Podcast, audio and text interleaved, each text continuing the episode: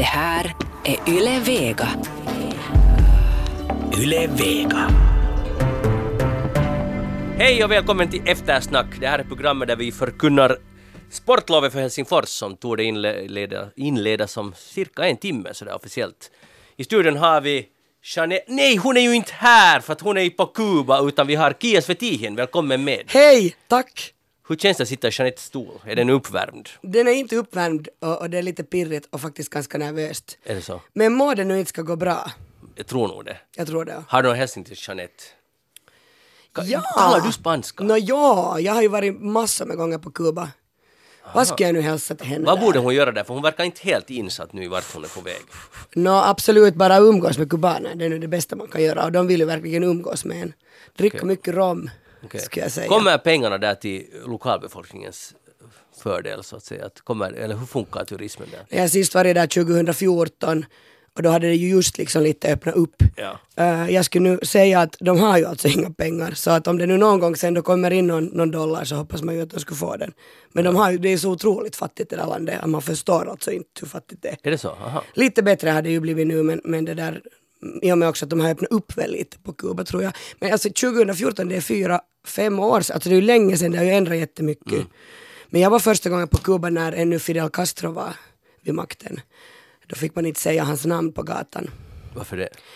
Man- då, då kunde någon ange en. Alltså det- det var jätte sådär suspekt och konstigt där. Jag kommer ihåg att vi tilltalade honom vid den skäggiga mannen, fick man säga. Fick inte säga något annat. Det finns liksom ingenting gott att säga om honom. Nej, nej, jag, alltså jag var nog rädd. Det var de där, de jag hängde med.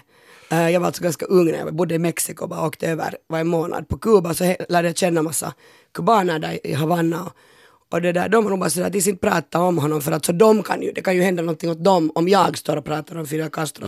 Och jag var ju bara sådär wow, tänk att vara i det här landet och det är så konstigt. Och dessutom hade jag tagit med mig min kompis som var från USA. Och det här är ju alltså 2004, så då var det ju inte sådär helt okej att, att vara jänki och vara där. Men det där, mm, mm, jag hoppas att hon dricker mycket rom, det tycker jag man ska göra. Vara ute på gatan, njuta av att det är varmt. Mm, vad är det något att njuta av? Joel Backström är här som sidekick, välkommen med. Tackar, tackar. Filosof. Har du varit på Kuba? Nej, faktiskt inte. Lockar det? Ja, absolut. Okej. Men är det någon som vill betala? Uh, Jeanette, Jeanette vill betala. Hon betalar helt säkert. Jag heter Magnus Lundén, program alltså Eftersnack. Vi ska tala om veckan som gått och eh, säkert annat även så. Vårdreformen, Kia. Vad, har har din analys klar nu? Jag, jag har förväntat mig, jag förväntar mig mycket av den här analysen. Vårdreformen, hoho! Nej, men vi ja. behöver inte, utan jag vill bara konstatera att grundlagsutskottet har nu funderat ett par dagar och de kommer inte fram till någonting, utan det, de fortsätter på tisdag. Blickarna riktas därför inte mot Kia, utan mot Joel Backström. Har de gått råd till grundlagsutskottet? Uh, nej, no, det är ju de som ska veta och inte jag förstås. Ja. Eller tydligen det där. Men nu är det här ju igen ett underligt exempel på att det verkar vara problem med lagberedningen. När man har en klart ideologisk agenda så vill man köra igenom det snabbt och vill inte riktigt lyssna på varken expertis eller på grundlagsutskottet, vad de tidigare har sagt. Det är det som är problemet, verkar vara. Men, och sen kan man ju, själva reformen kan man ju sen, det är ju en skild diskussion, att är den alls, borde den, kan man hoppas att den ska gå igenom eller inte. Jag har sett sådana här bilder på TV där det, det sitter sådana här stressade eh, då, människor och har sådana enorma vita eh, högar med papper framför sig. Är det just det här? Det, det, det, det, det, det är vårdreformen. Det här är vårdreformen. Ja, Och ja. jag tänker alltid sådär att, att varför har de inte digitaliserat det här? Det tänker jag ofta. Alltså, tänk så mycket papper de har framför sig. Ja, och det är oklart om de faktiskt läser det. Nej, no, de kan ju inte läsa det där. Det måste ju vara så tråkigt. Men någon måste ju läsa det. Men det, det är är lite- deras jobb, Kia. Det är väl lite samma tycker jag som när, när EU-parlamentet är där en gång i månaden i, i Strasbourg så ska de köra ner alla papper. Och det är liksom massor, det är massvis. Kan de inte bara digitalisera? Mm. Till och med jag har slutat med papper. Jag vet att Magnus, du har inte riktigt ännu. Jag har inte slutat med papper. Papper är ganska trevligt. Jag, jag tycker faktiskt att det är trevligt och jag glömde att printa idag, därför har jag slutat med papper. Men, men, men jag tycker nog att det är konstigt att man inte kan digitalisera. Alltså nu finns det ju massa saker som är helt onödigt att ha på papper. Det, det är självklart. Men sen allt det där som står på de där papperna skulle ju måste finnas digitalt det är ett problem uppenbarligen med den där reformen att den är så otroligt komplicerad att det är jävligt svårt för någon överhuvudtaget att ha en överblick över vad Det är den... nästan som det skulle vara ett skämtprogram, det där när, när man ser den och sitter med de här högarna med vita papper. Ja. Man, man funderar liksom ett par gånger att är det här något läppa? att är det på riktigt det här och sitter de och läser de här pappren? För det ger inte egentligen så hemskt mycket trovärdighet, för, för det är så mycket att det är omänskligt att sätta sig in i det. Precis, det är som en sån här Kalle Anka-schablon, liksom, Ja. att så här ser det ut i Kalle Anka när Ja. har, ska ha igenom något nytt. Det är lite så. Det där, men äh, Timo Soini har ju lösningen, för vi har ju talat mycket, och inte bara vi utan hela Finland talar om vården av äldre i vårt samhälle. Timo Soini har nu lanserat lösningen idag på sin blogg. Han säger att det är bara det finns en enkel lösning om vi måste ta in arbetskraft och då ska vi ta den från Filippinerna som vi har utmärkta relationer till. Han tycks tycka om Duterte. Uh, det kommer inte fram där men det är möjligt att det är så. Men i alla fall framförallt Filippinerna, de är så flitiga och jobbar bra så vi ska ta in dem hit för att lösa vård, vårdproblemen här. Kia, vad sägs om det här? Ja, alltså varifrån man tar den här hjälpen, eh, så jag kan nu inte säga att då Filippinerna skulle vara bättre än något annat folkslag, mm. men det finns alltså då inte någon möjlighet att vi själva skulle klara alltså med de människor som är här och som inte har jobb. Nej, det verkar ju inte så. Eftersom nu är, om till och med Timo Soini som har i tiden lett Sannfinländarna som byggde en stor del av sin agenda på att vi ska inte ta in utlänningar till det här landet. Så det där, nu säger han att det ändå behövs från Filippinerna. Mm. Men alltså om det är filippinare. Har du någon erfarenhet av att ha jobbat med filippinare, Joel? Uh, nej, det har jag faktiskt inte, men jag hade en bra kompis i skolan som var från Filippinerna. Mm. Det är ju, men utifrån den erfarenheten du kan dra. Det, är på den, det verkar lite på den nivån. Nej, men det verkar vara lite så. Ja. Men, det där, eh, men Filippinerna är ju traditionellt förstås ett sådant arbetskraftsexporterande land. Mm. Det är väl en av de länderna i världen som har exporterat, liksom är mest beroende av uh, arbetare som filippinare som jobbar utomlands väl 10 procent av landets befolkning som är utomlands och jobbar. Liksom. Det är en helt, att de har ju byggt sin ekonomi på det och det är ju inte särskilt bra för dem förstås i det långa loppet. Men funkar det så att de sen skickar hem pengar? Ja, ja. ja. Så här klassisk det, modell? Ja. ja. Mm. ja det var det sa ni med, det är win-win för alla det här. Utom att det är ju inte win-win sådär i längden för ett uh, land så är det ju liksom tragiskt om man måste skicka iväg en massa kunnig befolkning istället för att de ska vara där hemma och jobba hemma och bygga upp det egna landet. Mm. Och det har ju Duterte som ju sysslar med den mest hårresande drogpolitiken, mördar folk stup i kvarten, men han, han har ju liksom talat för att de borde äh, vända på den här trenden, att om en generation liksom, så ska alla filippinare jobba hemma och inte utomlands. Sen vad han kan göra åt det så är en annan fråga. Men, alltså det är en del av hans äh, Tydligen, ja, åtminstone en del av retoriken. Men betyder alltså är han kompis med Soini och så går han ändå med på att skicka några och hjälpa oss? Jag vet inte, det, det står inte i det här blogginlägget att, att, de är, att de är uh, kompisar, det skrev han inte. Men han skriver att Finland och uh, Filippinerna har goda relationer. Och egentligen borde just nu Finland inte, inte ha så goda relationer med Filippinerna för det, det land, eller Dutertes metod är ju helt det är först som en fars, fast det är bara realitet. Det är ju helt Eller det är ju en tragedi, det är ju ett folkmord kan man ju säga. Jag träffade där äh, äh, filippinare på något flygfält här för några månader sedan och, och började prata faktiskt om Ja, förstås måste jag börja prata om Duterte. Mm. Och det, där, det blev jätteobehagligt jättesnabbt för att den här mm. äh, kvinnan äh, hade inte bott i i Filippinerna på 20 år men alltså var från Filippinerna, det här var i Spanien. Och, det där, och hon var en, en väldigt stor anhängare av Duterte. Mm. Och, alltså, och sa till mig att jag inte förstår någonting. Alltså det blev nästan så att jag, ja. jag backade ifrån och var sådär att jag kanske inte heller då ska uttala mig, hon, hon är filippinare, hon har sin familj där men hon var ett sådär att, att, att inte hade liksom någonting att för jag försökte också säga, men det är ett folkmord. Mm. Men, nej men alltså du förstår inte hur de där drogerna har varit, bla bla bla bla bla. Och det, det verkar så, jag har hört andra filippinare som alltså är av samma åsikt som tycker att det Duterte gör är ett, äntligen en förändring. Lite mm. sådär som med Trump. Mm. Liksom att vi fick en galning dit och nu händer det något. Mm. Men alltså nu är det ju helt, det är det vanligaste argumentet att du förstår ingenting.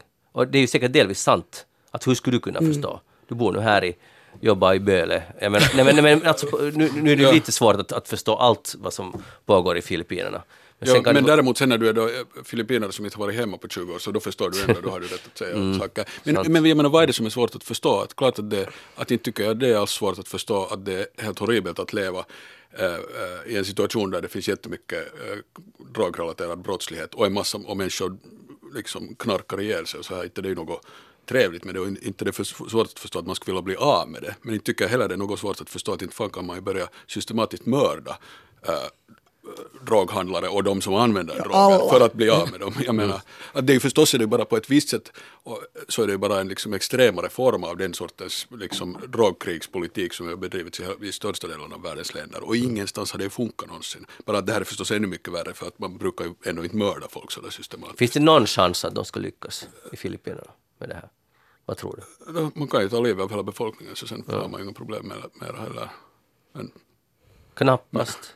Men igen, men det är ju hemskt alltså att folk tenderar ju ofta att acceptera den här sortens helt totalt brutal politik. När det är liksom mot, när man kan måla ut att det är på något sätt eh, en viss, Förändring. Ja, och att det är en viss grupp syndabockar som då, det är de som förstör här i vårt samhälle och de ska bort. Att inte det, är ju, det här är ju inte första och inte sista stället där man kan rättfärdiga. För skenbart helt vettiga, annars empatiska människor kan sen tycka att det där är helt okej att göra. Alltså, hur ska man annars få bukt med de där kriminella? Var det inte Grönland här nu vars ledare också gick ut och sa att det här är fantastiska metoder. Ja, Sri, Lanka. Var det Sri Lanka? Ja, det vi Ja, ska där lika.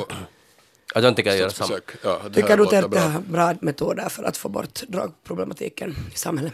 Men eh, nu har ju också Donald Trump använt lite, det är ju inte alls samma, men hans, just det här fokus på en sak och det är att bygga den här muren. Ja. Att, att, och nationellt nödläge nu, för att det, då löser vi problemen. Det är ju ett klassiskt exempel på att all fokus på en sak, som inte egentligen är en så, verkligen inte så där stor sak, och nationellt nödläge. Och, och, och det låter mer dramatiskt än vad det är. Det finns, de har säkert fler, eller de har väl flera på gång, nationella nödlägen, men det gäller oftast utrikespolitik. Men i alla fall, att, att om man lyssnar på hans tal, på hans rallys, då är det ganska intressant nog hur han blåser upp det här. Nu har han lanserat det här nya, det här extreme left, att alla demokrater är alltså extremvänster, alltså socialister. Och det här kommer de att upprepa nu i två år. Varje gång de har en soundbite så säger de extreme left. Nej, och men det går hem. Det är ju lite sådär som att han har upprepat så många gånger det där med att det största hotet mot USA är, är de här fruktansvärda invandrarna som kommer från Latinamerika. Ja.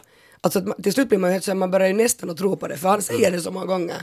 Men, men jag kan inte riktigt förstå, jag kan inte USA, hur, hur liksom det är uppbyggt. Eh, men hur kan han få igenom, alltså hur, hur är det möjligt att den här mannen för det första, hur kan han jomsa så länge om en mur? Alltså, och hur, kan, hur kan de inte bara få tyst på honom? Och hur kan han utlysa något nationellt nödläge? Alltså kan man inte stoppa honom? Han är president. Jo men, men, men har han, ja ja, för att han har så mycket makt i USA då. Man har ganska, I princip så borde han ju vara beroende av kongressen för att få igenom ekonomiska... De sitter på Ja. penningkassan, men sen finns det så här exekutiva orders som också Obama använder sig av. Där man kan gå över lite beroende på vad man har för ideologi. Men det här är ett ganska stort projekt. Men han- och han kommer ju nog antagligen att bli utmanad sen i, i domstolar. Ja. Så att det kanske inte går att göra. Men han kan försöka. Men, men vad tror ni? Tror ni att, alltså, att kommer det att bli en mur? Alltså på något sätt? Jag tror inte det blir det. Inte en sån här mur som han har talat om. Det blir det inte. Men då kan han alltid skylla. Nu har han gjort sitt så att säga. Och han är ju ren egentligen för liksom gått tillbaka på sitt stora löfte som var att mexikanerna ska betala för den här muren. Ja. Så det, det är ju inte... Nu är det ju one way or another ja, så kommer de att betala det. via det här handelsavtalet. Men det, det är ju alltså, på det sättet förstår jag din fråga. Uh, jag har ställt de där frågorna många gånger. Att hur är det här möjligt? Men det är just den här tiden vi lever. Det är möjligt. Och just att man kan, uh, om det här nationella uh, nödläget så och, och det här att man går kringgår kongressen, så förut var det alltid republikanerna som var emot det. Man får inte, vi, kan, vi har inte valt en diktator till president, vi har en president. Man kan inte göra så här. Det var bara några år sedan, nu är de alla helt pro det här. Och och det är ju fascinerande också hur man helt kan vända kappan. Och säkert kommer demokraterna också att vända kappan. Men det, allt, allt går. Det, det Men, finns inte ja, ja. liksom... men tyvärr är ju det så hela tiden i politiken och förstås inte bara i politiken men att det finns inte få människor som är liksom på riktigt håller fast vid vissa principer och säger Mm. varför det är viktigt att hålla fast vid vissa principer. Att till exempel att det är viktigt att inte presidenten får bli en diktator utan man håller bara fast vid det så länge man ser att man själv är hotad av det och sen när man ska kunna ha nytta av det. Så. Jag tänker att det är så där. Ja. Jag, har- jag har ändå haft lite, jag har haft lite respekt för republikaner just för vissa principer. Att man kan vara vad, för åsikt som helst om det. Men nu har de ju, de har ju vänt upp och ner på allt. De har fått precis det som de har, eh, som de har varit emot, har de nu fått som sin egen ledare. Så det är på ett sätt ganska sådär, vad ska jag säga, öde har straffat dem ganska hårt. Men de är ju säkert helt nöjda. Ja, den där muren var väl också en sån sak som helt, de hittade på liksom på sätt och vis Ja. ganska sådär. Jag menar det är ju inte någon nyhet att man kan uh, rida på främlingsfientlighet och, och sådär. Så på det sättet. Men att själva den där idén om en mur var väl helt sådär. Det var alltså- totalt ur luften och de trodde aldrig själva att det där skulle bli en stor grej. Och sen blev det så entusiastisk respons så han fortsatte upprepa det och nu sitter han förstås där med sitt löfte och måste ju så att säga göra någonting kring det. För Men tror han själv, sig. man funderar ju så här, hurdan är han alltså egentligen på Jag riktigt? tror inte att han tror på något förutom det som ger honom popularitet. Och han har ju ingen skillnad, han vill ju bara bli populär. Ja, det är nog det viktigaste. Ja, synas och höras. Och alltså det var, Joel, det är just sådär vad jag förstått att det gick det till. Att de, det var en soundbite de kastade. Säg det här, testa det. Och så blev han jätteglad för att publiken blev jättelycklig. Och så började han säga det mer och mer och sen var det då ett faktum. Att det var liksom den här responsen, han älskar ju respons. Vem gör nu inte det när man talar inför 50 000 människor? Och man, och man säger någonting som alla jublar över. Det är ganska roligt. Ja. Och så funkar han. Ja, ja, och han är ju, jag menar, han är ju bara en marknadsförare, det är ju vad han är. Och det där är ju vad marknadsföring går ut på, att hitta på något månne det där ska funka. Så har man alltid, om man är bra på det så har man ju någon sorts känsla för att antagligen nog, men sen blir man ju alltid säkert också den bästa marknadsförare just överraskar sen ibland att, att det här Jag tänker att du får igenom. det här. Men- Men, men- sen om det far igenom så far det igenom för man har inga andra kriterium än att jaha det här gick igenom då kör vi på det. Jag har sett några av de där miljoner dokumentärerna det finns om honom, om hur han är och hur han fungerar. Just det där med att han upprepar liksom att, var det då när han, när han blev, eh, vad kallas det där när man, när man då är blivit invald och han blev president och så fick på sig presidentkåpan. Den här ceremo- ceremonin, Sa ju inauguration. Ja. I, ingen, det har aldrig någonsin har så här många Nej. liksom varit här. Och så, så upprepa, upprepa, upprepa, upprepa. Det, han gör alltså. Att jag kan liksom nu säga att det är så ljuvligt när det snöar där ute, så säger jag det om och om igen, till slut tror alla på det här. Mm. Att, alltså, tänk att han fungerar så här och att han älskar att, att bli strid. Eller liksom att bråka. Jag, jag har, äh, jag, jag, på, med dem jag jobbar så, så har- jag känner igen nu för tiden så här provokatörer. Det är jätteintressant alltså att se att en del människor bara älskar när det blir konflikt. Alltså när man får, man säger nej men jag tycker inte så här, men jag tycker så här, att man liksom tar ihop sig riktigt. Att, att människotypen är nog så konstig. Människotypen är jätteintressant. Jag skulle, jag, före jag kom hit skulle jag göra en bokning på, jag skulle få till och skida, vi får nu till Lappland imorgon med tåg, vi har inte gjort någon bokning ännu. Jag tänkte att man, det lönar sig att vänta till sista stund. Speciellt sportlovssäckar, det gäller smart. Det är så en bra tumregel. Vi är många som sig. ska åka, Ja. vi vill vara Men alltså där hittade jag då en som var ganska för, eller väldigt förmånlig eh, på ett, i ett ställe så ringde jag till den här killen jag skulle bara fråga att hur kan man betala? Så, han, så talade vi en stund och så sa han vad har du tänkt betala? Så jag, "Nå, jag har tänkt betala det som det står här på nätet. Så han, nej, nej, men det där är ju inte liksom, det är inte, det är inte, det är inte priset. Så men det står här. Så, Va? Jo, jo, så här, så här gick det till. Så han, det är inte alls priset. Så men det står här. Att där står datum också. Så hör du, hör du, jag ska säga dig en sak. Att, att på 90-talet så gick jag i konkurs två gånger och herrarna tog alla mina pengar. Och jag är en bitter människa. Han sa så att jag, jag har levt ett bittert liv och jag är en bitter människa. Och jag orkar inte mer med så här penningtjafs. Att jag har lärt mig att säga ifrån. Så jag menar att jag är ledsen men det står här. Det är inte liksom, vad kan jag göra av det där? Så, men det är ju du som har satt in det, så är du på så här. Och han sa, alltså, han sa så öppet hur bitter han är. Och jag kan förstå det, för 90-talet var hårt för många företagare. Men jag kände, och det var intressant, eh, för jag är nästan var helt, att jag måste nog paya mera. Att jag var helt att jag, att jag måste, jag kände mig lite skyldig på något Ja, ja. sätt för något Ja, som har hänt på 90-talet. Och sen lyckades jag klämma ut att jag, ska, jag måste tala med min fru. Så han, "Nå, tala med din fru, men jag säger att till det där priset, det är ingen idé att sälja det till det där pris, priset. Och sen satt vi på luren. Och han fick inte med som kund, men kanske han får någon annan istället. Men det var väldigt nära, och jag vill bara bevisa din poäng här, att, att att man kan gå på den där retoriken. Det var helt en mille ifrån att jag ska ha gått på det. Att, att jag borde betala mera för det Tänk tur att du har din fru så du kunde säga det. Ja. Jag måste nog ännu kolla. Jag måste ha liksom en utväg för att komma bort från den här prekära situationen. Nåja, hej. eh, jag skulle ta upp en ganska intressant fråga som, som Eh, splittrar, eller i alla fall diskuteras i eh, Storbritannien som bäst. Det var de här tre brittiska tonåringarna, Amira, Khadija och Shamina, eh, som var 15 år ungefär, 15-16 år när de for till kalifatet i Syrien och Irak. Och de tog sig över gränsen, man hann inte stoppa dem. Eventuellt är någon, en av dem död tror jag, ja, men den tredje är gravid i nionde månaden, har varit, haft också två barn tidigare som har dött och nu är hon i ett flyktingläger i Syrien och säger att hon vill komma tillbaka hem och föda men hon uttrycker ingen ånger och inte någon ideologisk ånger heller utan hon vill bara hem och föda och leva i lugn och ro. Och då är frågan, vad ska man göra i det här fallet? Kia?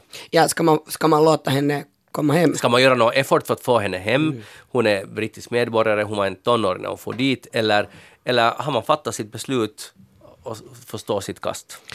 Uh, jag tycker att hon var så ung, hon var bara 15 när hon får att inte var, jag, jag, tycker absolut att hon borde, man borde hjälpa henne. Men jag, jag tänker faktiskt främst på det där barnet i, i hennes mage, hon har inte fött ännu. Jag såg en, en kort videosnutt där man alltså inte fick se henne, bara en bild, men man fick höra den här intervjun när hon berättade om, om vad hon har varit med om och sådär, och att hon vill hem. Eh, om hon är undernärd, jag vet inte, jag menar det, hon, hon mår ju inte bra, hon, hon är 19 år gammal, har förlorat två barn. Så jag kan inte förstå, hon måste ju, hon kan ju inte må bra, alltså hon måste ju komma in på någon vård, tänker jag, och, och liksom få hjälp. Men jag ser det nog sådär som att jag tycker man borde hjälpa de här människorna. Även om hon säger, hon sa i den här intervjun flera gånger att hon inte ångrar att hon åkte till kalifatet, men att kalifatet inte finns kvar. Eller håller på att försvinna nu. Joel? Men alltså, jag förstår inte riktigt att, att inte kan det väl finnas eller en fråga är väl att vad är det, eh, nu måste hon ha samma rättigheter som vilken brittisk medborgare som helst, att om hon har rätt att Jo, det får hon. hjälp och sådär så Nej, ska men det- hon få det. Att, att jag menar, det är väl en sak att inte, inte ska vi varken vi eller någon annan sitta och bestämma att vi, har vi lust liksom att ge de rättigheter som tillhör någon åt den eller inte. eh, Jo, men det handlar om, diskussion, Men- det har ingen sagt. Ja. Diskussionen handlar nu att ska staten göra någon sorts insats för att få ut henne från det här flyktinglägret i och med att hon är brittisk medborgare. Ja, och då hade ministern sagt, ja. ministern sagt att vi kan inte riskera någons liv för det här, att hon har fattat sitt beslut i tiderna, men hon kan ta sig till uh, Turkiet där Storbritannien har ett, en ambassad och be att få komma hem. Men de kan inte börja fara till, till Syrien. Så, här- så här har de sagt. Ja, ja, ja. Men okej, men anyway, det är ju en sak att förstås ha, ska, har hon samma rättigheter som varje annan, att man kan inte börja särbehandla folk fast för att man tycker att de har gjort fel val i livet och har hon begått något brott så ska hon ställas till rätta för det, eller det ska utredas att är hon skyldig till något brott. Men det som väl gör sen sådär att folk har så svårt att förhålla sig till det är väl just att när de for iväg så då uppfattades de ju helt som offer att de, det här är stackars tonårstjejer som har blivit hjärntgrumade liksom på nätet och hjärntvättade av de här hemska Isis-människorna och nu har de farit dit. Och sen nu kommer hon tillbaka och verkar inte alls liksom uppfatta sig själv som ett offer. Nej, eller ångra sig. Hon ja, ångrar ja, ja, sig.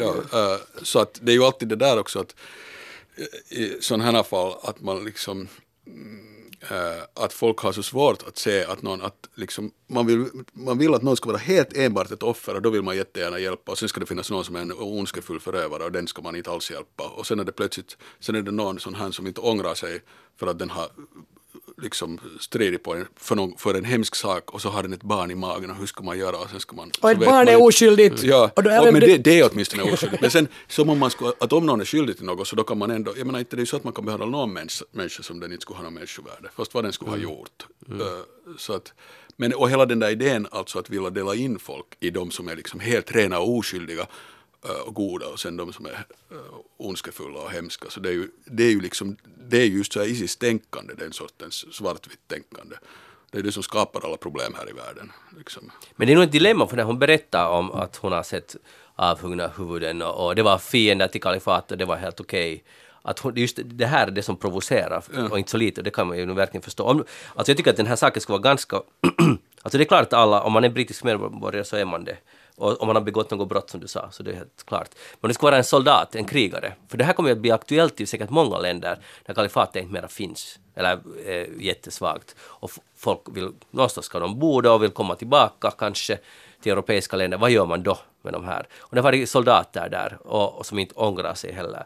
Så nu, då tycker jag nu, nu tycker jag att det finns lite fog för det där att säga att de har faktiskt fattat sina beslut.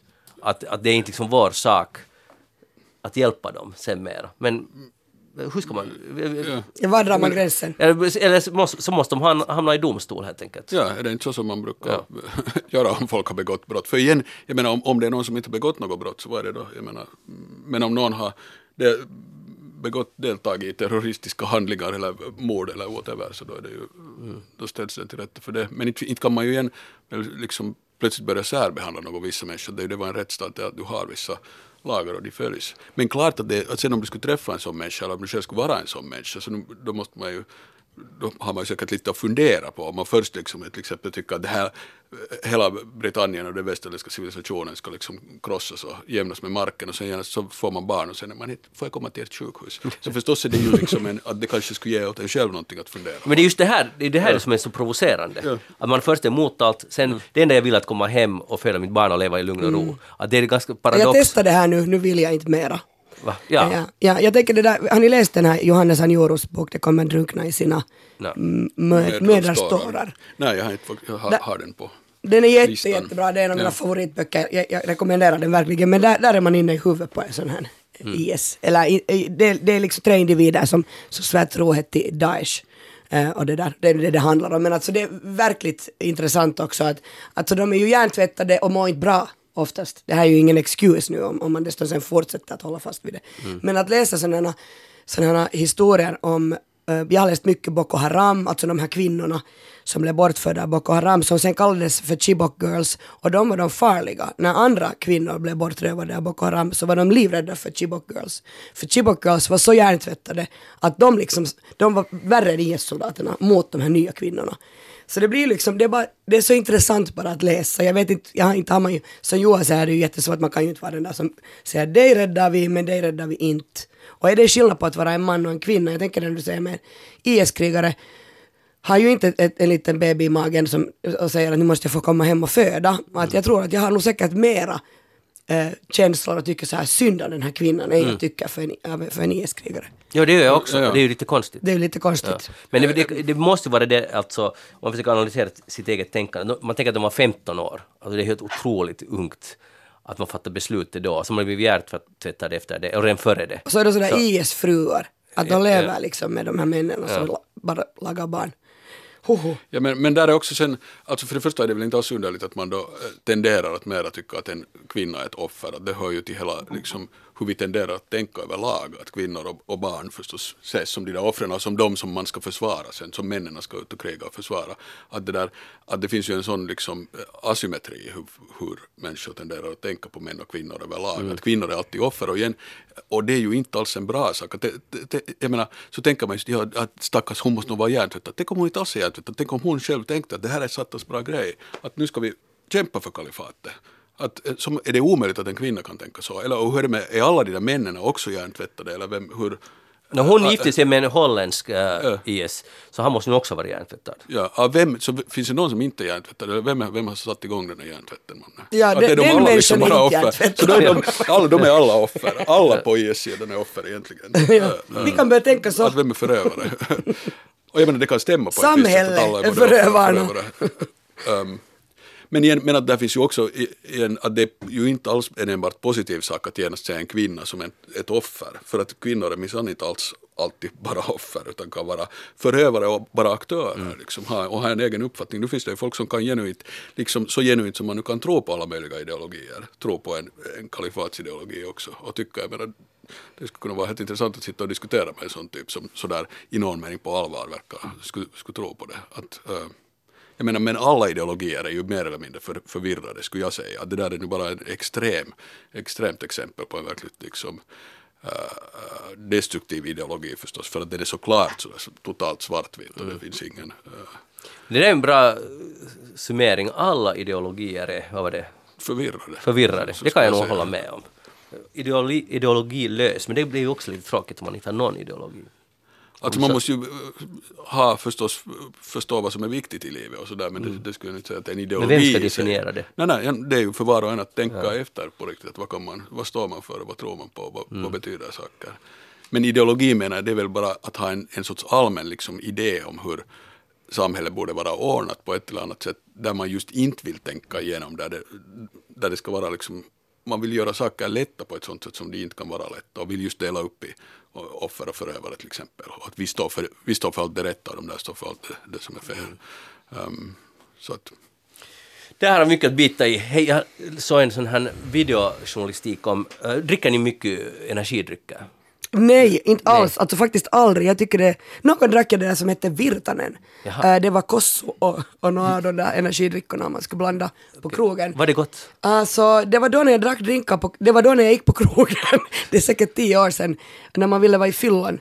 Ja. Riktigt på fyllan alltså, på, på nattklubbar. Så då var det ju nog ganska gott. Man blir ju så här lite konstig i huvudet, när du blandar sprit och energidrycker. Ja. Så blir man så här lite, alltså konstigare än man blir när man dockar. Liksom, Ja. dricker kosso så blir man konstig, men, där, men man blir ändå lite så här, lite, man, man liksom, det var som att dricka riktigt mycket kaffe och blanda det med.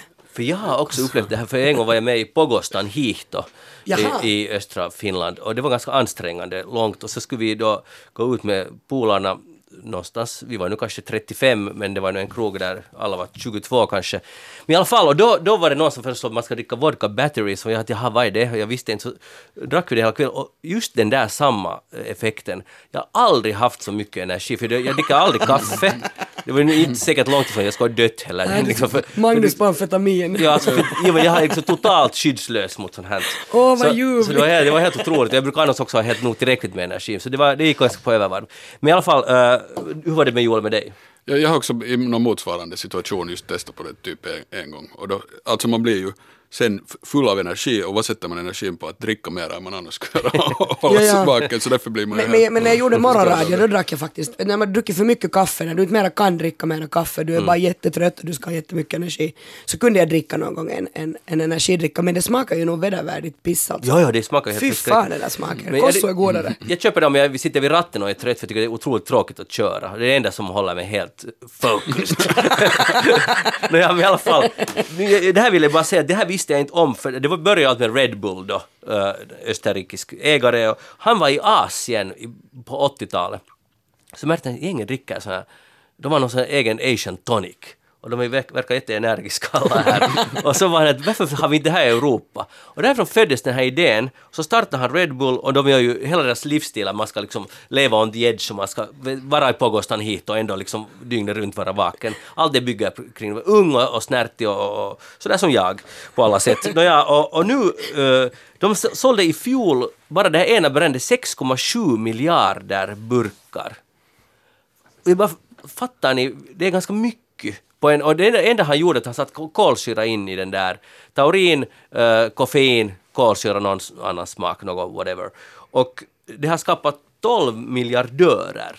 De är alla ett någon sorts familjebolag. De är alla miljardörer på att de har sålt den här kolsyrs, den här energidrycken med kolsyra. Och på ett sätt blir jag lite så här wow! Att jag blir Ja. lite positivt imponerad. Samtidigt är det ju helt förödande för det är ju helt livs, det kan vara livsfarlig ja. dryck och det är helt onödigt att den finns överhuvudtaget. Alltså, jag vet inte om det här nu är sant, men jag kommer ihåg då när det var så här jättepop att dricka Mm. liksom just då. Som jag nu tänker kalla Virtanen, som är alltså samma det här som du har druckit. Ja. Åh, jag skulle så vilja se dig när du har druckit den. Nåja, så alltså att, att det är ju jättefarligt för hjärtat på något sätt, för att Ja. spriten gör det där hjärtat kanske långsamt, hur var det nu, och sen när du dricker den där energidrickan så börjar liksom att det går i obalans och därför blir man så konstig. Ja, man blir väldigt konstig. Men jag menar, det är många människor som dricker det varje dag hela tiden. Ja, och många, alltså, äh, det, när jag var lärare i, i det där praktikum så kommer jag ihåg att det var sådär, det är säkert något förbud nu för tiden att man inte Det är får så halvförbud, ja. Men det var liksom sådär, de drack sådär liksom en liter liksom på en timme. Alltså kunde ha med sig enorma burkar in på timmen. Man bara wow. Men allt det här får marknadsföras och säljas hur mycket som helst. Det är helt fantastiskt. Ja, ja. För det är ju helt, det är nu som i och för sig alla stimulanter är ju sådär att det är ju på något sätt fake helt enkelt. Att, jag menar ta en föreläsning, att om man på riktigt ska vara intresserad och det är en bra föreläsning så behöver du inte dricka en liter Red Bull liksom för Ja. att hålla, att, och den där liksom formen av, av liksom, eh, vad heter det, uppmärksamhet man får så den är ju helt flippad liksom. Att inte, man, man är ju inte på riktigt med. Utan man är lite sådär bara ögonen är uppspärrade man på något Sen kommer man ju inte ihåg. Man, nej, nej, man kan nej, ju inte ja. komma ihåg, man kan, kan ju inte ta in liksom på en föreläsning någonting. Jag såg, jag såg någon ett program om, eh, om amerikanska collegestudenter som tydligen drar mycket sådana ADHD-mediciner som alltså illegalt liksom för att eh, höja prestandan, just det så här extrem form, det är någon form av amfetamin. Det är amfetamin i dem. Ja, ja. Ja, och det där. Så det är lite som Red Bull bara att liksom Ännu lite lite. starkare. Ja. Och, ja, men sen hade de de facto kollat och de säger då att ja, ja, det är alltid när de läser titent så måste de ta det för annars klarar de och man lär sig så mycket bättre och så. Den- Och den filisen får man förstås. Men sen när de hade undersökt så var det inte så, inte lärde de sig något bättre. Det enda som var skillnaden var att de hade en filis, att de har lärt sig mycket bättre. Att det, steg, det var den Ja, enda ja. klara skillnaden mellan de som drog det och de som inte. Men det är intressant, jag, jag visste inte att, att han hittade det här liksom från Asien, den Ja. här, eh, upp, den här som upp, kom med det här Red, Red Bull. Thailand och Hongkong, där, därifrån, kom, där, därifrån kom det. Jag var på sån här backpacking 2001, alltså det är väldigt länge sedan, men där, då, då äh, Southeast Asia, äh, var, var sånt som jag höll på med då och då. Så kommer jag ihåg att jag var på någon sån här Kopanjang full moon party i Thailand. Och då skulle man dricka så här buckets, alltså ämbar. Det, det, det var här stora. Det är säkert ännu också så, på full moon party. Vad fanns det i det ämbaret? I, I det här ämbaret som, som, som du drack med dina kaverin, du kunde hoppeligen vara många för om man drack ensam så var det ju ganska starkt och mycket. Det var mekong, whisky och det måste ju ha varit alltså energidricka. Jag har druckit många buckets jag i, mi- i mina dagar. Och så kommer jag ihåg att det gick så här rykten om att mekong whiskyn egentligen innehöll amfetamin. Det låter jättebra. Ja, och jag, och jag tror att jag trodde på det. Jag har en sån här flaska hemma, jag ska testa den. Jag, jag tog hem liksom en, jag har inte druckit den ännu. Det måste ju alltså vara fake. Inte kan du ju sälja whisky som innehåller amfetamin. Allt är möjligt. Men nu har vi alltså på alla sätt uh, förespråkat en hälsosam Ja, livsstil här i eftersnack. Men alltså vad jag egentligen ville säga att, att man kan skapa ett behov från noll. Och, och, och det, är liksom, att det hör till att man läser tent, så ska man dricka när man kör så ska man ha det här. Och istället för att tänka på att borde jag sova mer, så jag är inte trött när jag kör eller när jag ska läsa på tent eller lyssna på, på en föreläsning. Att tänka att det, på så där kort tid kan man ändra ett helt beteende. Nu är det ganska intressant. Eh, egentligen ganska skrämmande. Kia Svetin, vad har du tänkt på den här veckan? Jag har tänkt på museum, egentligen främst därför att jag var på Kiasma här förra veckan och tittade på en sån här islänning på, på det där Kiasma på översta våningen. Eh, hon kallar sig själv shoplifter. Nu kommer jag faktiskt inte ihåg vad hon heter på riktigt för att det orsaken att hon kallar sig själv för shoplifter är att hon bor i New York och ingen kan uttala hennes namn. Och när de säger hennes isländska namn så låter det som shoplifter så hon bara tänkte att då kan jag börja kalla mig själv för det. Det är något det slutar på Dottir åtminstone. Ja, jag borde kolla upp det, jag kan ändå inte uttala det. Men, men det där, ehm, det är nämligen så att det är väldigt populärt att gå på museum. Det här kanske vi märkte med Amos Rex, hade ju sjukliga köer liksom ända in till sista dagen. Jag gick aldrig på den utställningen eh, därför att det var så långa köer. Så tänkte jag så här, nu går jag först av alla på den här kiasma istället så att jag kan säga att jag har varit på den. Men det där, det som jag tycker är intressant här är det att, att det verkar som att museum har blivit jättehippa. Liksom, det är jättetufft, det, det är hippt att gå på museum. Och, och man är liksom ganska ocool om man inte går på museum. Eh, läste det där på svenska YLE att, att de här museikorterna eh, är, är liksom orsaken till att det har blivit så hippt. Och att unga människor nu för tiden, att har man inte ett museikort så eh, räknas man som att man är lite ute. Men du vet så att om man inte tittar på Netflix eller HBO eller om man säger som, nu vet jag att både Joel och Magnus, ni har ju inte smartphones. Tycker jag ni är lite ute faktiskt med det där.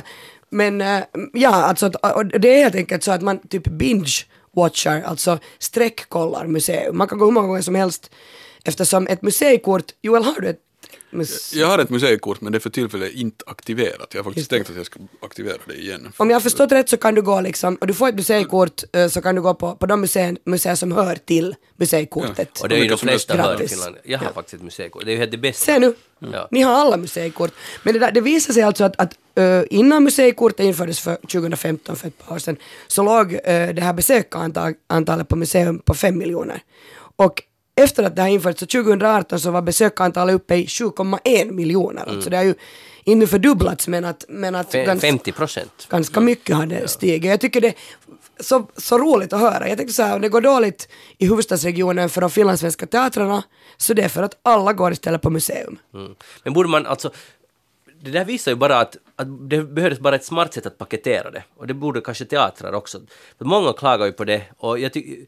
Att gå på teater är ju relativt dyrt. Eh, alltså för, speciellt när man jämför med någon Netflix. För det är det som är det förödande. Det kostar, vad är det, 10 euro och man får massa struntfilmer men man får en filmer. Men sen kan någon tycka att det kostar 37 euro att gå på teater, att det är för mycket. Och det, det tycker jag inte egentligen är så mycket. Men, men det blir här vad man jämför med. Och, men så får man ett museikort, för jag tror att det är 70 euro, är det ungefär i den storleksordningen.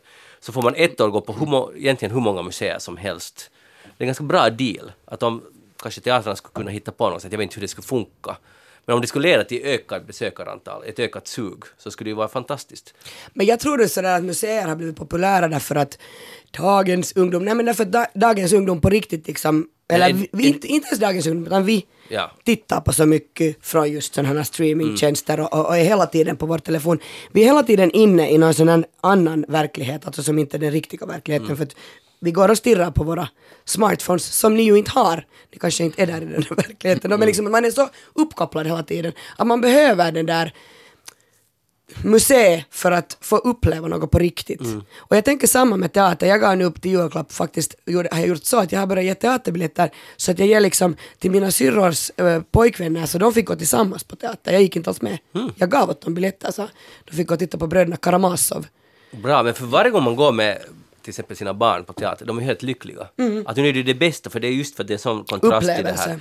Det är fantastiskt, men men sen tror jag också att museitrenden handlar lite om att museerna har ju lite skärpt sig. De är ju jätte, mycket mera i tiden än de var för 10-15 år sedan. Det är ju enorma upplevelser man kan få på museerna. Och, och, och sen när vi talar om, oftast talar vi om saker som går åt fanders här, men det här är ju en trend som att det, världen blir bättre. Att folk går på museum. Nu är det bra att gå på ett museum. Det är ju helt... Alltså jag, Super. jag vet, är, ni, är ni vän med Lars von Trier? Kä- Känner ni till hans filmer och, och tycker ni att de är lite. Ja, bra? jag, jag tycker att de är, äh, inte alla men många tycker att de är är relativt angstiga, bra. men- Jag Ja, älskar ja. Lars von Trier, jag är väldigt stort fan av honom. Det kommer nu en ny film av honom som heter The House That Jack Built. som kommer i mars till Finland. Eh, när jag var i Köpenhamn i, i december så såg jag den. Och sen gick jag eh, till eh, Charlottenburg som är deras konstmuseum i Köpenhamn. Och sen fick man se ehm, The House That Jack Built, alltså det där huset. Jag gissar inte avslöja mer än, än så, för att jag hoppas att ni går och ser den här filmen, den är fruktansvärt bra och hemsk på samma gång. Men det där, man fick liksom vara inne i det där museet, för de hade byggt den där scenen. Och det var helt otrolig upplevelse att först gå på film och, och liksom jag är på riktigt sådär Lars von Trier-fan och sen går jag in och jag vet att de har jobb, han har jobbat där. Så jag är inne i det där huset som han då liksom har jobbat med den här filmen. Vilken upplevelse, alltså jag lever ännu på det här. Som att jag lever ännu på den där kiasma-upplevelsen från förra söndagen och funderar just det där att vilket museum ska jag gå på på söndagen nu? Jag går med alltså med min treåring. Så det ska nog vara något Bra. som han klarar av. Joel, blir du nu inspirerad att gå mera på museum? museer? Eh, ja, ja, och som sagt har jag redan jag har liksom satt in växeln för att gå och Bra. reaktivera mitt kort. Du måste just aktivera det Ja. hela kortet annars ja, kan du ja, inte... ja, men det är lätt gjort, det är bara att gå till Det är bara att gå. Perfekt. Joel Backström, vad har du tänkt på den här veckan? Eh, jag har tänkt på en sån eh, gammal YouTube-video som jag råkade se igen, som ni kanske också har sett, av, där folk gör så här eh, DNA-test. Vet ni, det var någon så här Momondo-reklam eller något så här, för många år sedan var den, eller inte vet jag om det är många år sedan, som det var stor. Nåja, och poängen är då att det är folk från jättemånga som ser jätteolika ut från en massa olika etniska bakgrunder så här och sen gör de ett liksom DNA-test och så visar det sig förstås att de alla är släkt. Liksom. Alla är släkt, och, så här, eh, och så här människor som ser jätteolika ut och någon ser ut lite som den skulle vara någon nynazist liksom förstås och någon annan Ja. är då en svartaste svart människa från Afrika och sen visar det sig att de också är ett släkt. Det är så här. fint. Jo, Men- eller, men, men egentligen är det det ju inte alls fint. Nej, nej, alltså, nej, nej, om det är äkta, det är sen, nu kan det bra vara äkta, Okej. de där själva resultaten, men bara den här reaktionen är ju helt bisarr liksom egentligen. Att vadå, att, tänk om det skulle visa sig att de inte alls är släkt. Att skulle de då vara just så här att, att Ja, ingen ja. skillnad liksom, jag bryr mig inte om Du det. tycker Men alldeles nu- för långt på det här nu. Ja, ja, men, men bara att jag tycker det är ett bra exempel på hur så här skenbart positiv reaktion egentligen kan vara, tycker jag, helt, Mm. liksom bygga på någonting helt negativt. Att, att just, att, nå, tänk, att hänger det på riktigt på vad det där testet visar för att du ska fatta att här har du en människa bredvid dig som du kan vara kompis med och, och Mm. borde bry dig om liksom på något sätt. Att sen, och, och jag menar, och på ett sätt så är det där ju just att, att om man, det ska ju vara att motarbeta förstås rasism och så här, det var Mm. det som var tanken där, men det där egentligen stärker ju ett sånt förhållningssätt. Jo, jo, vi har, det finns blodsband här. Ja, så att därför- vi hör till det ariska brödraskapet, så då, vi, då, vi tar hand om varandra. Men att det ariska brödraskapet inkluderar också svarta människor. Men, Ja, Alltså, menar att det är ju helt rätt, att, otroligt lätt att kort. hålla med ju, dig, men jag tror att du drog analysen för långt, vilket är helt bra. Men att de ville göra en, jag tror de ville göra en ytlig film för att, jag har inte sett den här, men för att visa att vi alla är bröder och systrar. Ja. Och, och det är ju nice. Men, men jag förstår Det vad du att- menar, att Tanken absolut. är ju nice bara att när man gör det på det där sättet så visar det ju att man på sätt och vis inte Att man måste vara tror släkt. på det. Eller, ja, Ja. att man inte liksom... Jag tycker de där DNA-testerna överlag är, är så skrämmande när man, jag har läst de där hundra gånger, de där historierna när någon har gett julklapp och så öppnar alla och så gör de den där testet. Eller så, ja, de, eller det tar väl tid för man får resultat men så visar det sig då att din pappa är inte din pappa eller din syster, Ja. ni är inte släkt eller. Och då tänker jag, blir man då sådär att, att som jag och Johan skulle vara syskon, ska jag bara vara sådär, nej men jag, jag vill inte prata med dig mer. Ja, ja. eller du är inte mitt barn, du är liksom mitt biologiska barn, därför. Ja. Jag, sen när jag hade kollat den där så var det förstås någon annan länk som kom upp där. Det var en, en eh, svart, kanske 20-årig kvinna, eh, amerikansk, afroamerikan då, som hade tagit något DNA-test som skulle visa hennes, äh, liksom, då, som hon trodde, stora, äh, liksom till vilket afrikanskt folk varifrån hon kommer. Hon hade byggt upp en hel sån fantasi kring det. Och så visade det sig att hon var liksom, det var, en, det var från mammas sida, så av någon anledning var det så att hon var nästan enbart vit, vit, vit europeiskt europeisk härkomst. Och hon blev förstås helt, hon hade då, det var någon bloggare så hon hade liksom filmat sig när hon öppnade det där brevet. Och hon var helt förkrossad, hela hennes liksom självbild föll samman. Nej. Och då att hon trodde att hon skulle vara någon ashanti eller någonting. Ja, ja. Och sen är hon liksom någon äh, äh, holländare från, eller så här. Äh, och hon var också igen att, äh, vad liksom, jag menar det där är ju helt ett underligt sätt att tänka och helt rasistiskt förstås och helt att vadå att det är jätteviktigt att jag, allt hänger på att jag har blodsband någonstans dit, hit eller dit. Men bryr du dig själv alls? Skulle du vilja göra ett sånt test? Själv? Nej, jag har ingen särskild, eh, ingen särskilt intresse att göra det, men nu ska jag kunna göra det, varför inte? Jag menar, men inte tycker det Det säger- finns många ord som man inte skulle göra det nog. Men. äh, Nu att ge all den här informationen till privat Ja, ja, ja, på det sättet Ja, förstås. Ja. Men om att bara att få själv den där informationen, men inte, inte säga hur det skulle kunna liksom betyda något K- särskilt. Känner ni människor som har gjort Jag känner många, och det är ju alltid så här att man, så halvbekant, vet du vad jag gjorde? Och jag, jag är 23 procent det och Ja. 15 procent det och man är aha, okej, och sen vad, vad gör man sen med den informationen? Att vad förändrar det egentligen? För att, och vad betyder det? Sen är det ju, det, det, det, vi har talat om det här tidigare i eftersnack också, det var, åtminstone tidigare var de ganska opålitliga. Det var en, de testade, och journal- journalisterna testade skick- skickade till flera olika firmor och fick helt olika resultat. det är också lite, att man bygger upp sin självbild just som den här kvinnan, och sen visar det att det är inte alls så. Är lite Sen ledsamt. byter du självbild och så visar det sig att det var bara lögn. att du har inte, du har inte något av det här. Ja, ja, ja. Eh, Det där. Så, och det, allt det där är ju på något sätt just att man, alltså som om man inte skulle veta liksom vem man är annars utan att få någon sån här yttre bekräftelse. Men vem Ja. är man? Men- Alltså vem är man? Alltså det är en ganska bra fråga. No, man är väl den som bryr sig om vissa, de människor man bryr sig om och har de relationer man har till människorna omkring sig. Och om man är där och sitter till exempel att om det kommer in någon som ser annorlunda ut så vill man inte ha något med den att göra. Då är man en sån människa och det behöver, behövs inte någon genetik sen för att visa att man är en, en människa som är liksom inskränkt och rasistisk i sitt tänkande. Eller om man är annorlunda så är man annorlunda. Jag menar, inte, jag säger, det, det, är inte bevis, det där visar liksom absolut ingenting. Eh, Ja, jag, vidhåller, jag tror de som gjorde videon hade så att säga ett gott syfte med mera fred på jorden. Ja, ja. Men jag förstår, om man tänker vidare så är det ju helt De tänkte inte att Joel skulle se på den Nej! och att han skulle gå vidare. Nej, men, men, det men rätt. det finns ju en massa motsvarande så att man då gör, liksom, ska visa att det finns inga eh, skillnader i, i intelligens mellan folk från olika etniska grupper eller whatever. Och jag menar, som om det, så, sen om det skulle finnas så skulle det då betyda att då kan man behandla liksom. Då, då kan man behandla skit. Ja. Men jag tänker, för, för jag alltså har inget, eh, jag har inte ens tänkt på det där att man ger ju sin, all sin info till olika företag. Men jag är alltså totalt ointresserad. Om någon skulle vara såhär, Kia skulle du vilja göra det här DNA-testet? Nej. Jag, jag vill inte, alltså eh, jag, jag, jag, har, jag har funderat på det många gånger när, när jag just sett att kompisar har delat på, på, på sommen och så, ah, jag är så mycket, hör jag till det och så mycket. Så jag är totalt ointresserad, jag kan inte ens läsa vad de har skrivit. Alltså, men, men kanske också därför att jag är lite inne på det som Johan säger, vad är det för skillnad? För ska man sen då vara sådär att, va? Är du holländare? Så jag att verkligen inte umgås med dig. Alltså jag menar, det är ju konstigt. Vad har det för skillnad? Men det finns, det finns en skillnad och det, det, det tycker jag nog är helt alltså, intressant det där att när folk... Alltså, på det, I dessa tider när alla, man ska vara liksom ren, man ska vara finne eller man ska vara svensk och så visar det sig att de flesta är förstås, och det vet vi ju, men de fle, en blandning av allt möjligt. Folk, folk har rört på sig alltid under alla tider. Och nu på det sättet får det så här svart på vitt, på det sättet kan det vara helt nyttigt. Att, att säga att ja... Du kommer är en från. Afrika. Ja, no, Alla ja. kommer från Afrika. No, ja, men att kanske det skulle kunna ha en sån effekt. Ka- äh, Obs, kanske. Alltså jag kommer ihåg när jag hade modersmål i praktikum och jag sa att vi kommer alla från Afrika så blev jag anmäld av en elev till rektorn som sa att min modersmålslärare ljuger för mig och att du måste göra något. Vad sa du nu? Nu förstår jag. När, när jag var modersmålslärare i praktikum Ja. så sa jag, berätta, det, finns en här bok, eh, Gryning över Kalahariöknen, Ja. som handlar om, om människans ursprung och då läste vi den och pratade om den och, och då blev en elev jättesur på mig när jag sa att vi, vi härstammar alla från Afrika. Ja. Och gick och anmälde mig till rektorn och sa att min moderlärare ljuger. Liksom, rektorn var ju sådär att okej. Fick du sparken? Var, Rektorn var på min sida. Varifrån trodde eleven att vi härstammar då? Finland. Ja, ja, ja. Inte, inte någon annanstans. Men eleven var ju liksom 16 men jag tycker inte att det hade någon excuse. Jag tycker det var roligt att jag blev anmäld till rektorn. Ja. att jag ljuger. Men förstås är det så att sådär, jag menar ta någon, att någon som tänker jätterasistiskt eller inskränkt och tror, tänker att jag är bara finne och ingenting annat, så kan, nu kan ju en sån där demonstration liksom kanske eventuellt sätta några tankar i rörelse i dens huvud och öppna dens ögon.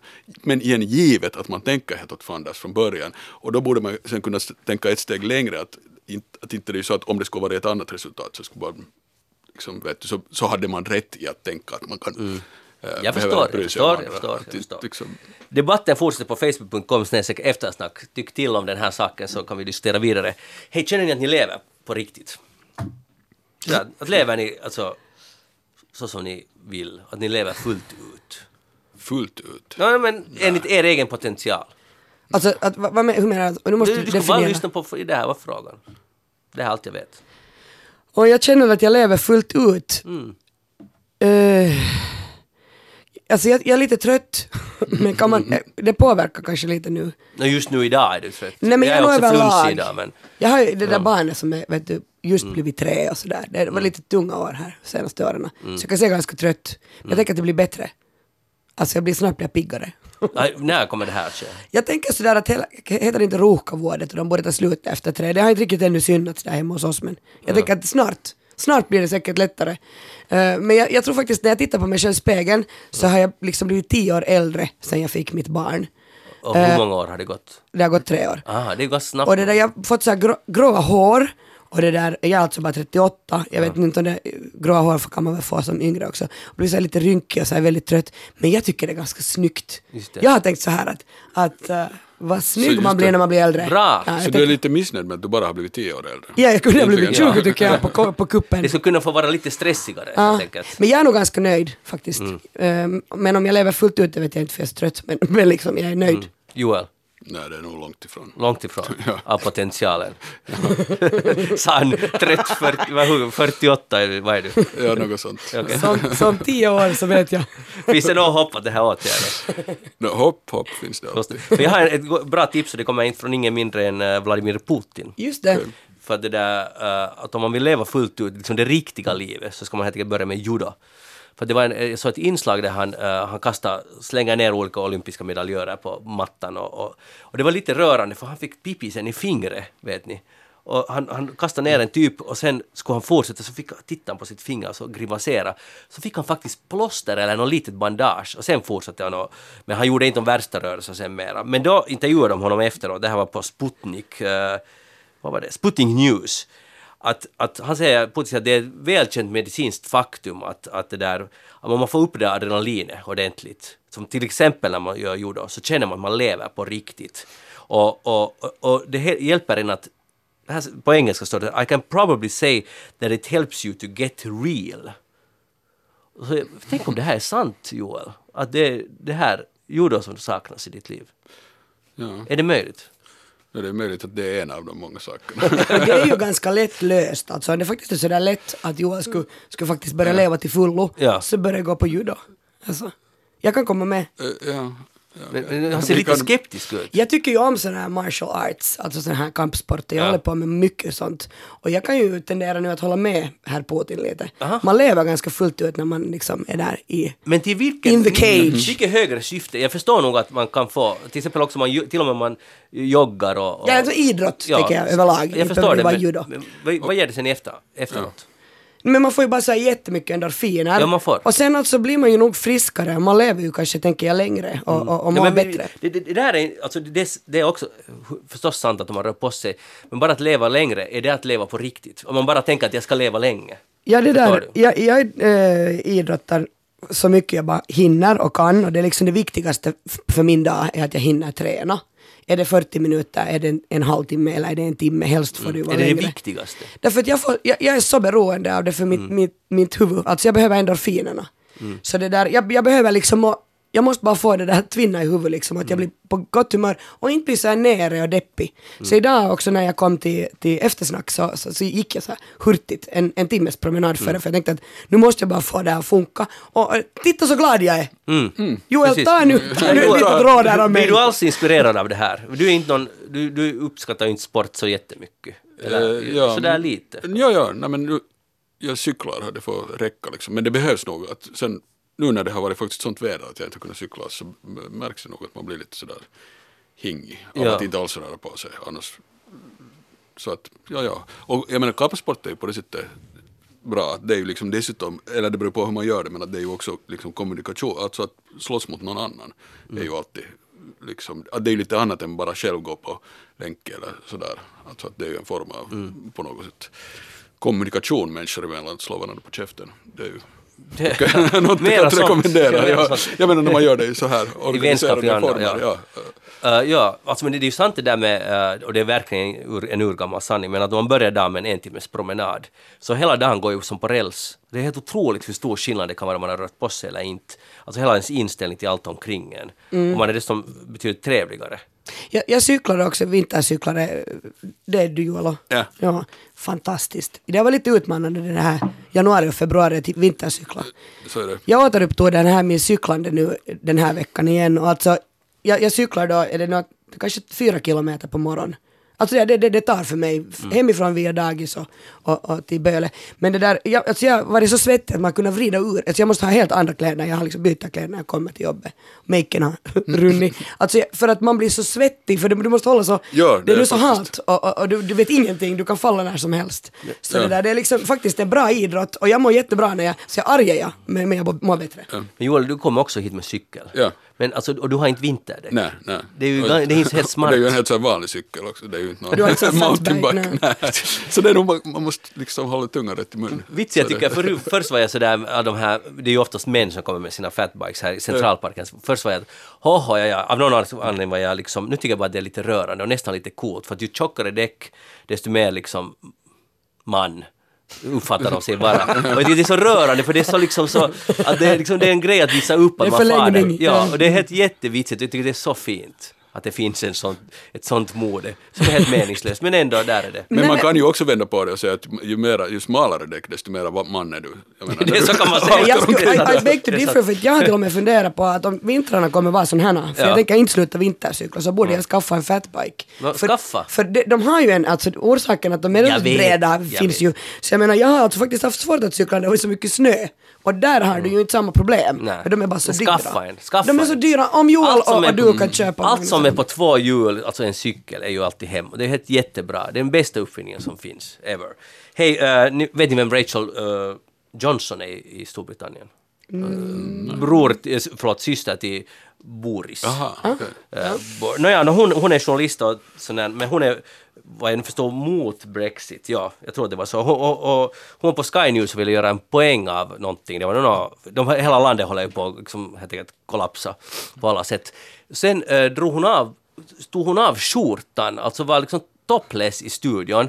Och, och alla flippade där i studion, det var något diskussionsprogram, hon satt där topless, men det var liksom blurrat, vet ni, nedanför. Så man, TV-tittarna såg inte det. Men alla blev, alla blev helt on the edge, så det var ytterligare ett symptom på att det här landet håller på att kollapsa på alla sätt. Och sen, men det bisarra var att, och alla var såhär i studion, oh no! Du, de blev helt sådär, ah! Och, och kunde inte hålla. Och sen, vis, sen twittrade hon efter att, hej, att jag hade en sån där bh, vet ni, sån här som går på längden, vad heter det? B, Tubtopp. tube. Att hon hade egentligen en sån, att det var fake. Och då, ty- då får man nog lite mer respekt för hela den här grejen. Vad var liksom grejen? Det, det, var, det, var, det var, men sen var det ändå Det här inte... var jättebisarr nu. Det här var jättebisarrt det du just har berättat. Ja, men det här var sant. Från ett bisarrt land. Det är ett så bisarrt land. Ja. Får, får ni, drar ni någon analys av det? Nej, det var, det var tomt i Så kan det, huvudet. Donald Tusk kunde Eftersnacket tillbaka om en vecka och lite paradoxalt nog så är Jeanette med i det programmet. Det, det kan ni fundera ut hur det är möjligt, för att hon är egentligen i Kuba, men hon är ändå med om en vecka. Det är för att det är sportlovsprogram. Eh, Kia Svetihen, tack, tack för att du var med och Tusen skötte, tack. skötte Jeanettes uppgifter. Joel Backson, tack för att du var med. Jag heter Magnus Lundén, eftersnacket på Åbo Svenska Teater om två veckor. Första mars, kom dit och uh, följ med diskussionerna, det blir roligt. Uh, och gå in på facebook.com eftersnack och fortsätt diskussionen där. Vi hörs igen om en vecka, ha det bra!